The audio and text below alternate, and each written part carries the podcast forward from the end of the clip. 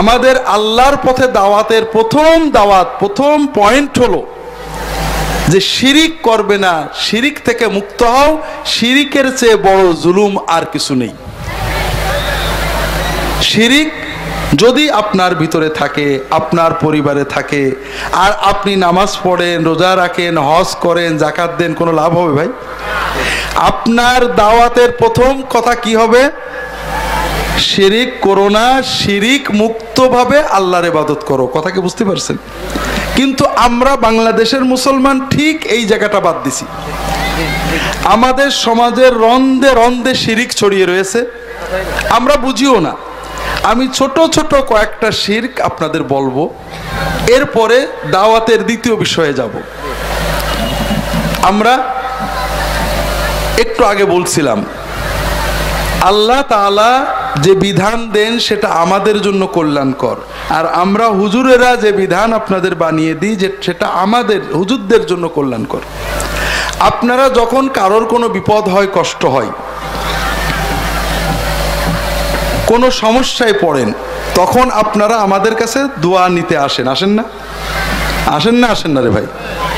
এই যে আপনারা এত জায়গায় যান, দৌড়ন ফুরফুরায় যান, পাকশি যান, অমুক জায়গায় যান, তমুক জায়গায় যান এই যে আপনারা দৌড়াদৌড়ি করেন, তার নব্বই ভাগ মূল বিষয় হলো দোয়া নেওয়া, ঠিক না? তবলিগের বিশ্ব ইস্তেমায় চলে যান, তবলিগে শরিক হওয়ার জন্য না, কি জন্য যান? আমাদের পাকশির মাহফিলে চলে যান, ওয়াজ শোনার জন্য না, কি জন্য যান? দোয়ায় শরিক একটু বরকত পাওয়ার জন্য, ঠিক না? কেন? আল্লাহ তালা কি পাকশিতে ফুরফুরায় বিশ্ব ইস্তেমার টঙ্গির মাঠে অথবা অন্য কোনো দরবারে বাড়িঘর করে থাকেন নাকি? তো ওদিকে যান কেন?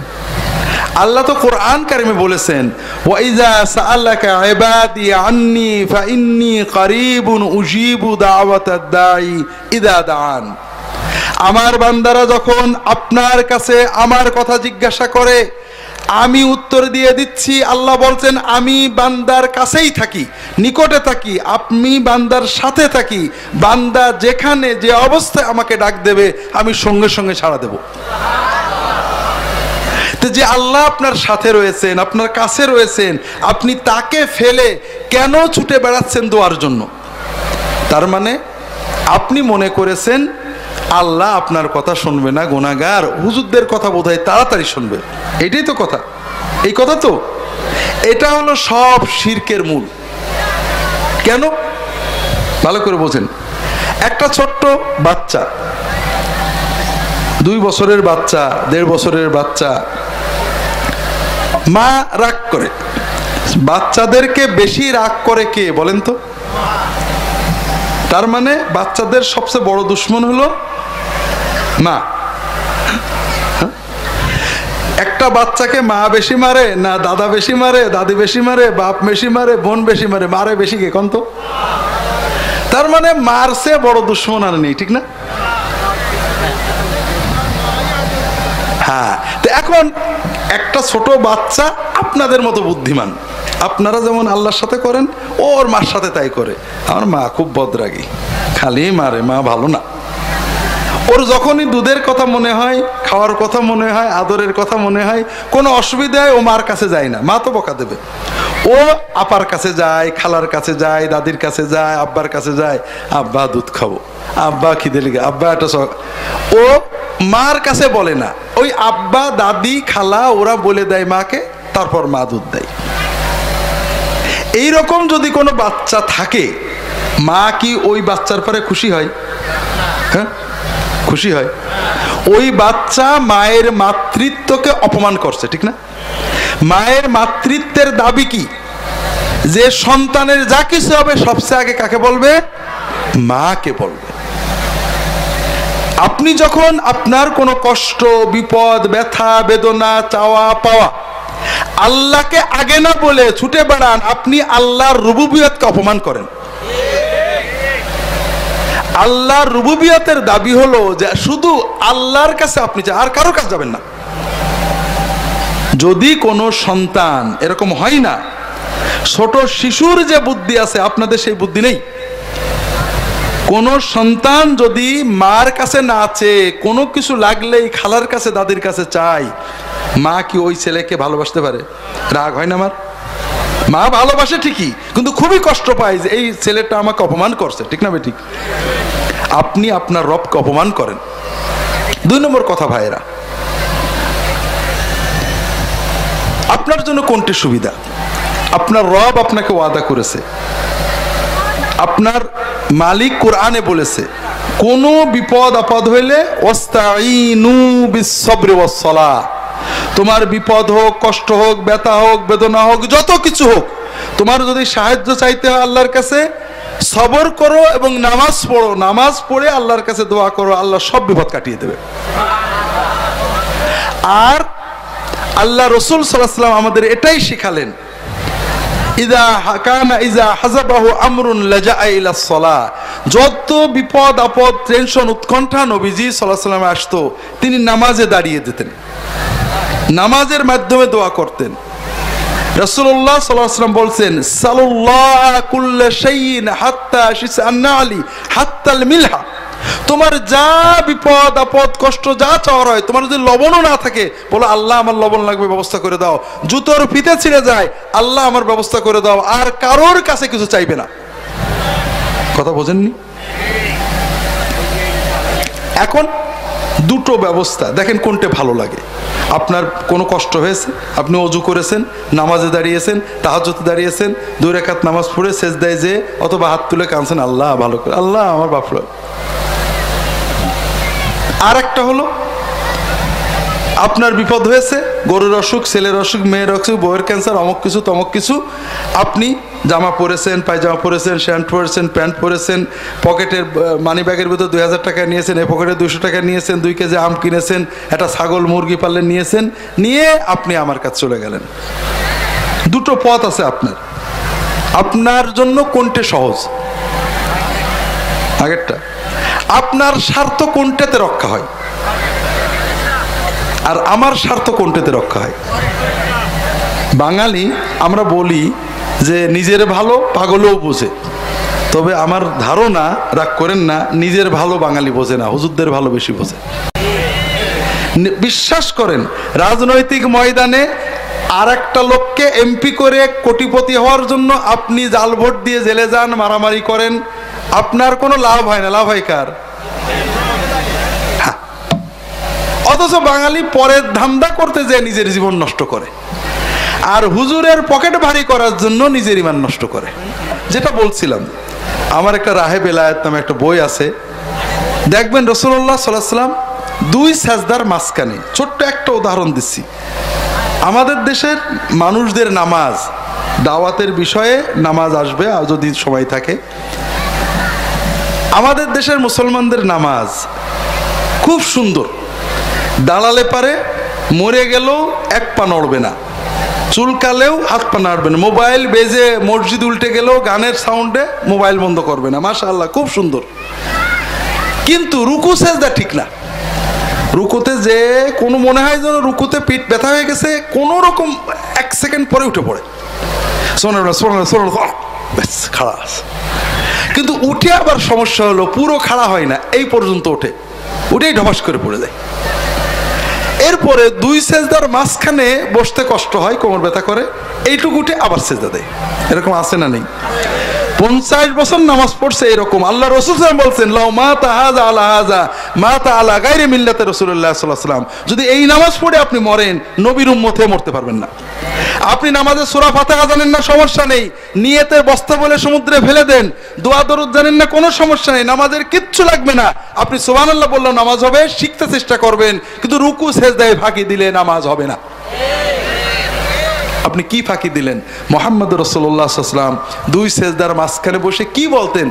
আল্লাহ মকফিরলি ওয়ারহামনি ওয়ারজুকনি ওয়াহদিনী ওয়াফিনি ওয়াফ আন্নি, ওয়াজবুরনি ওয়ারফা আনি ঘড়ি দেখবেন দশ থেকে পনেরো সেকেন্ড লাগে। কি বলতেন? আল্লাহ আমার মা পুরে দাও। গুনাহ মাফ করে দাও। আল্লাহ আমার রহমত করো, আল্লাহ আমার হেদায়েত করো, আল্লাহ আমার রেজেক বাড়াই দাও আল্লাহ আল্লাহ আমার সুস্থতা দাও আল্লাহ আল্লাহ আমার নিরাপত্তা দাও আল্লাহ, বিপদ আপদে যেন না পড়ি আল্লাহ আল্লাহ আমার যত ক্ষয়ক্ষতি হয়েছে পূরণ করে দাও আল্লাহ আল্লাহ আমার মর্যাদা বাড়িয়ে দাও আল্লাহ। দোয়াগুলো কেমন লাগল? কয় সেকেন্ড লাগে? দশ সেকেন্ড। সারা দিনে তিরিশ রাকাত নামাজ পড়লে তিনশো সেকেন্ড, তিনশো সেকেন্ডে কয় ঘণ্টা হয় ভাই? কয় মিনিট হয়? হ্যাঁ? পাঁচ মিনিট। সারা দিনের ভিতরে তিরিশ রাকাত নামাজে যদি পাঁচ মিনিট আপনি এই দোয়াগুলো করেন, আপনার জীবনের সব কষ্ট আল্লাহর মতো দূর হয়ে যাবে।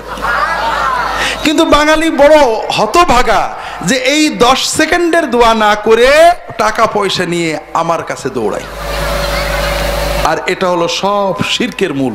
এখানে মূল চিন্তাটাই শির্ক। সেটা কি?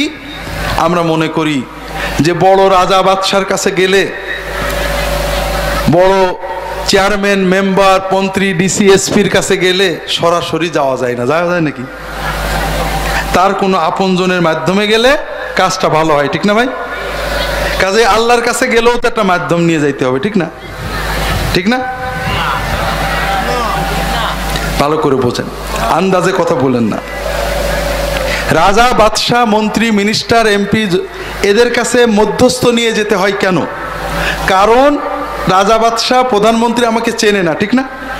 ডিসি সাহেবের অফিসে যাবেন। ডিসি আপনার চেনে নাকি? চেনে না। কাজেই আপনি ডিসির অফিসের কোনো একটা লোক দিয়ে যদি বলাই দিতে পারেন, এই লোকটা খুব ভালো লোক, তখন ডিসি আপনাকে পারমিশন দেবে, ঠিক না? আল্লাহ তো সেরকম। আল্লাহ তো আমাদের চেনে না। চেনে? চেনে? ভালো করে বুঝিস তখন চেনে? তারপরেও তো নাউজুবিল্লাহ, আল্লাহর হয়তো কোটি কোটি কোটি কোটি কোটি কোটি কোটি কোটি বান্দা, আল্লাহ হয়তো নাউজুবিল্লাহ ঝাপসা চেনে। একজন হুজুর যদি বলে দেয় যে, আল্লাহ, এটা তোমার খুব ভালো বান্দা, আল্লাহ তাড়াতাড়ি চেনবে নাকি? কেউ যদি আল্লাহ তালার ব্যাপারে ধারণা করে যে, ডিসিএসপি চেনে না, আল্লাহ হয়তো চেনে না, তার ইমান থাকে নাকি? যে আল্লাহ আমাকে মায়ের চেয়ে বেশি চেনেন, তার কাছে কেউ বলে দেওয়া লাগে নাকি? মায়ের কাছে ঢুকতে সন্তানের পারমিশন লাগে নাকি? বড় প্রধানমন্ত্রী যদি হয়, মা, প্রধানমন্ত্রী সাতটা গেট থাকে আর তার পিএস থাকে, ছেলে যখন ঢোকে পারমিশন নিয়ে ঢোকে নাকি? ছেলে আপন না বান্দা আপন? মা সন্তানকে বেশি ভালোবাসে না আল্লাহ তার বান্দাকে বেশি ভালোবাসে? সেই বান্দার কাছে যাইতে কোনো গেট পাস লাগে না ক্রিমিয়া। আর একটা কারণে মাধ্যম লাগে, সেটা কি? সেটা হলো মানুষ জানলেও জুলুম করে পার্সিয়ালিটি করে করে না? গ্রামের চেয়ারম্যান বা কমিশনার মেম্বার উভয় গ্রুপকেই চেনে। কিন্তু বিচার করতে যেয়ে পার্সিয়ালিটি করে ফেলে না, করে না। কিন্তু যদি আপনি চেয়ারম্যান বা কমিশনারের বউকে দিয়ে, শালাকে দিয়ে, শাশুড়িকে দিয়ে, অথবা ভাইরাকে দিয়ে একটু সুপারিশ আমি কিন্তু মা বাবার কথা বলিনি। বলছি নাকি? বলে, মুখ নষ্ট করব নাকি? এখনকার চেয়ারম্যান মেম্বাররা কি মা বাবার কথা শুনে নাকি? বউ, ভাইরা, শালা, এরাই তখন বেশি আপন, ঠিক না? হ্যাঁ? তো এরকম বউ, ভাইরা বাসুর কি বলে আত্মীয় স্বজন দিয়ে যদি সুপারিশ করানো যায়, দুলা ভাই, আমার নিজের লোক একটু খেয়াল রেখেন। তাহলে আর পার্সিয়ালিটি করে না, ঠিক না? আমার কথা কি বুঝেছেন তো? আল্লাহ তো এরকম।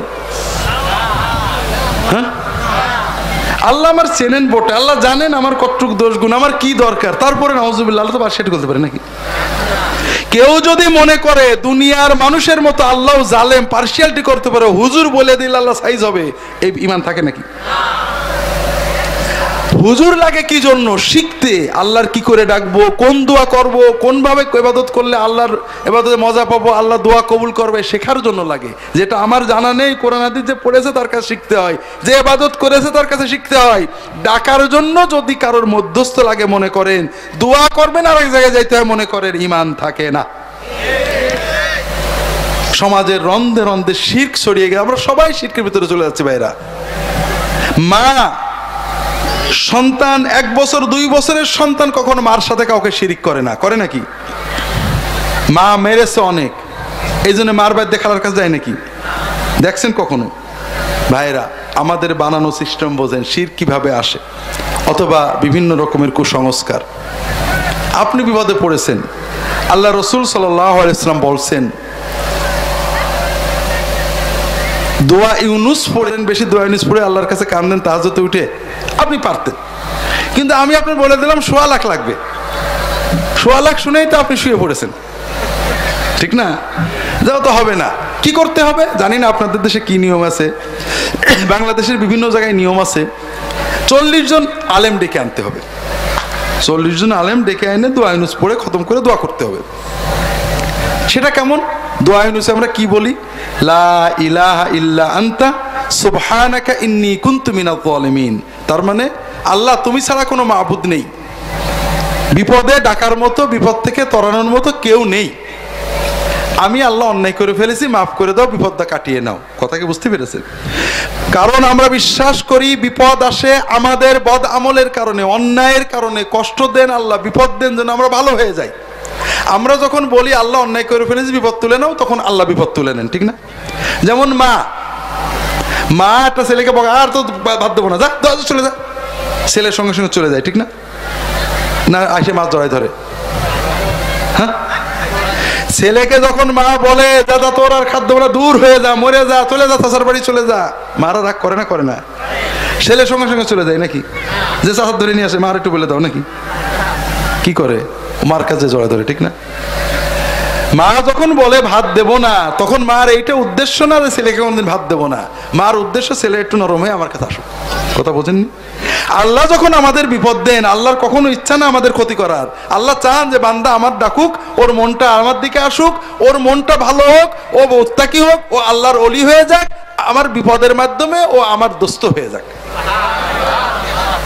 আমি যখন বলি, আল্লাহ অন্যায় করে ফেলেছি, আমি জালেম, আমি অন্যায় করেছি, আল্লাহ আল্লাহ মাফ করে দাও।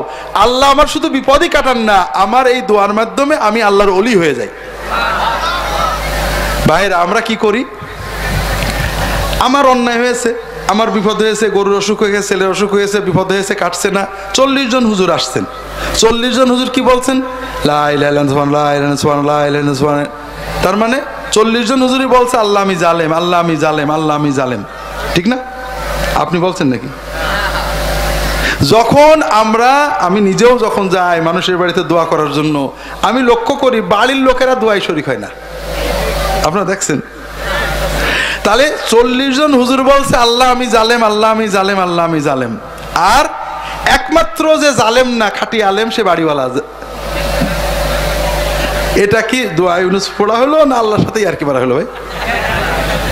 লাভ হলো যেটুক আমাদের। খাওয়া দাওয়া দিয়া তোফা, যাই হলো হলো। কিন্তু আপনার কোনো লাভ হয়নি। আপনার লাভ যেটা আল্লাহ আল্লাহ রসুল সাল্লাহ আপনাকে বিধান দিয়েছেন। আপনি কানতে থাকেন, আল্লাহর কাছে দোয়া নিউজ পড়েন, কান্দেন, দোয়া করেন, আলেমুল আমাদের খাওয়াতে পারেন, মাদ্রাসায় দান করতে পারে আল্লাহ, তোমার মাদ্রাসায় দান করেছি, কবুল করে নাও। আল্লাহ, বিপদ কাটিয়ে দাও। আপনার চাওয়া পাওয়া সব হবে কার কাছে? আল্লাহ গোনাগার না, কাফেরের দোয়া শোনেন, আল্লাহ কোরআনে বলেছেন। এই যে শিরকের সরাসরি সমাজে, এ থেকে নিজেদেরকে বাঁচাতে হবে। আল্লাহ কোরআনে কি বললেন? ওই ছোট্ট বাবুকে, ছোট্ট বাচ্চাকে লোকমান আলী ইসলাম শেখাচ্ছেন, বাবা, শিরিক করো না।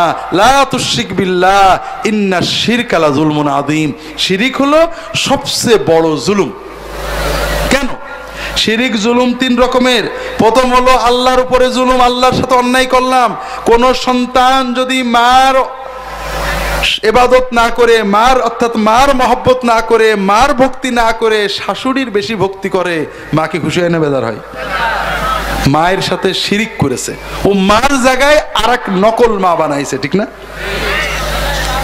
ঠিক তেমনি আল্লাহর এবাদত না করে, অর্থাৎ আল্লাহ আমাদের সৃষ্টি করেছেন, রিজিক দিয়েছেন, হায়াত দিয়েছেন মৌত দিয়েছেন, আল্লাহর উপর ভরসা না করে, হুজুরের উপর ভরসা করলেন, আল্লাহকে না ডেকে আমাকে ডাকলেন, আল্লাহর এবাদত না করে আরেকজনের করলেন, আল্লাহকে সেজদা না করে আরেক জায়গায় সেজদা করলেন, আল্লাহর উপর নির্ভর না করে আরেকজনের উপর নির্ভর করলেন, আল্লাহকে মানত না দিয়ে দরগা মাজারে মানত দিলেন, আল্লাহর সাথে শিরিক করলেন, আল্লাহর সাথে মহা অন্যায় আচরণ করলেন। দুই নম্বর হলো শিরিক নিজের উপরে জুলুম সবচেয়ে বড় মহা জুলুম নিজের উপরে আল্লাহ কোরআন কারিমে বলেছেন ضرب الله مثلا رجلا فيه شركاء متشاكسون ورجلا سلاما لرجل هل يستويان مثلا একজন চাকরের একটা মালিক আর একজন চাকরের অনেক মালিক কোন চাকর ভালো থাকবে বুঝতে পারেননি যারা শিরিক করে তাদের অন্তরের মালিক অনেক। ওই গাছতলার পানি, ওই বাগেরহাটের কচ্ছপের ময়লা, ওই সিলেটের কি বলে গজার মাসের ময়লা, অমুক জায়গার জিনিস অমুক জায়গায় অমুক জায়গায় গেলে দোয়া পাওয়া যাবে, অমুক জায়গায় বদদোয়া হয়ে যাবে, অমুকে আশীর্বাদ করবে, অমুকে ব- বদদোয়া দিয়ে দেবে। এই চিন্তায় সারাদিন অস্থির থাকে। কথা কি বুঝতে পেরেছেন? ও নত জানু ও সবসময় ভয়ে ভয়ে থাকে, কার কাছে দোয়া পাওয়া যায়, কার কাছে যে বদদোয়া পাওয়া যায়। ও মানুষের ই হতে পারে না। আর যে একমাত্র আল্লাহর ইবাদত করে, তার মনের মালিক একমাত্র কে? বিপদের মালিক কে? বিপদ কাটানোর মালিক কে? একমাত্র আল্লাহ। ওর কোনো ভয় থাকে না, বিশ্বাস করেন তাওহিদটাকে জোরালো করেন। ইমা মনের ভিতরে কোনো টেনশন থাকবে না, আমার ভালো, আমার মন্দ, আমার কল্যাণ, আমার অকল্যাণ মালিক কে? যে আল্লাহ আমাকে আমার মায়ের চেয়ে ভালোবাসেন, আমার কোনটা ভালো, আল্লাহ আমার চেয়ে বেশি জানে। কাজে আমার চিন্তা? আমি আল্লাহর হুকুম পালন করব। আল্লাহর হুকুম তা আমি আল্লাহর কাছে চাইব। কথা বোঝেননি? আল্লাহ যেটা দেবে, আমার ভালোটাই দেবে, এতে কোনো সন্দেহ নেই। এই জন্য তৌহিদ আমাদেরকে পরিপূর্ণ মানুষ বানায় আর শির্ক আমাদের মনুষ্যত্ব নষ্ট করে। এই জন্য যারা শিরকে লিপ্ত, তারা বড় একটা গাছতলা দেখলে সেখানে ঢুকে পড়ে, বড় একটা গাছতলায় দরগা বানিয়ে নেয়, যা বড় একটা যদি শোনে আর কোথাও অলৌকিক কাজ হয়েছে, অমক নিম গাছ থেকে মিঠা পানি পড়ছে, বাপরে বাপ, বেটা বেটি ভাঙে, ঠিক না বেঠিক? ইমান থাকলে কেউ ছোটে না। নিম গাছে মিঠা পানি কি নিম গাছের ক্ষমতা না আল্লাহর ক্ষমতা? মুসলমান বলে সুবহান আল্লাহ আল্লাহ তুমি কত কিছু পারো, আমি তোমার কাছে যাই। আমাদের শ্বশুরবাড়ি ইন্ডিয়াতে যাওয়ার পথে বনগাই এক ভাইয়ের একটা গরুর বাছুর হয়নি, দুধ হচ্ছে। বনগা হিন্দু এলাকা, হিন্দু মহিলারা আসছে, গরুর গোবর নিয়ে যাচ্ছে, ধুয়ে পানি নিয়ে যাচ্ছে ভক্তি করছে, আর নমস্কার করে করে বলছে যে, মা মা, তুই আর জায়গা পেলি নে, মা, নেড়ের বাড়ি আসলি, মা। কথা বোঝেননি? কারণ তারা মনে করেন এই গরুর বাছুর হয়নি, দুধ হচ্ছে মানে গরুর ভিতরে দেবত্ব চলে আসছে, ঐশ্বরিক ক্ষমতা চলে আসছে। আর মুসলমান কি বলে? মুসলমান বলে সুবহান আল্লাহ এই গরুর কিচ্ছু নেই, আল্লাহ দেশে ও গরু গরুই আছে, ও জবাই করে খেলে ওর গোস্তই পাওয়া যাবে, আর কিছু পাওয়া যাবে না। আমার সাহেবের কাছে এসে একজন বলছে যে, মর, এই মুরগিতে বাঘ দিচ্ছে, হুজুর কি করব। মুরগিতে কি করছে? মরগের মতো বাঘ দিচ্ছে বলে তাড়াতাড়ি জবাই করে খেয়ে ফেলো, যাও। আর এটা যদি কোনো শির্কপন্থী পাইতো, ওরে বাবা, লোক দেখার জন্য ভরে যেত দেখা যেত মুরগির গোপন তো সাফ হয়ে গেছে। কথা বুঝেননি তো ভাই, এই জন্য শির্ক মানে আপনি মুরগির গুয়ের চেয়ে অধম আপনি মুরগির গু খান।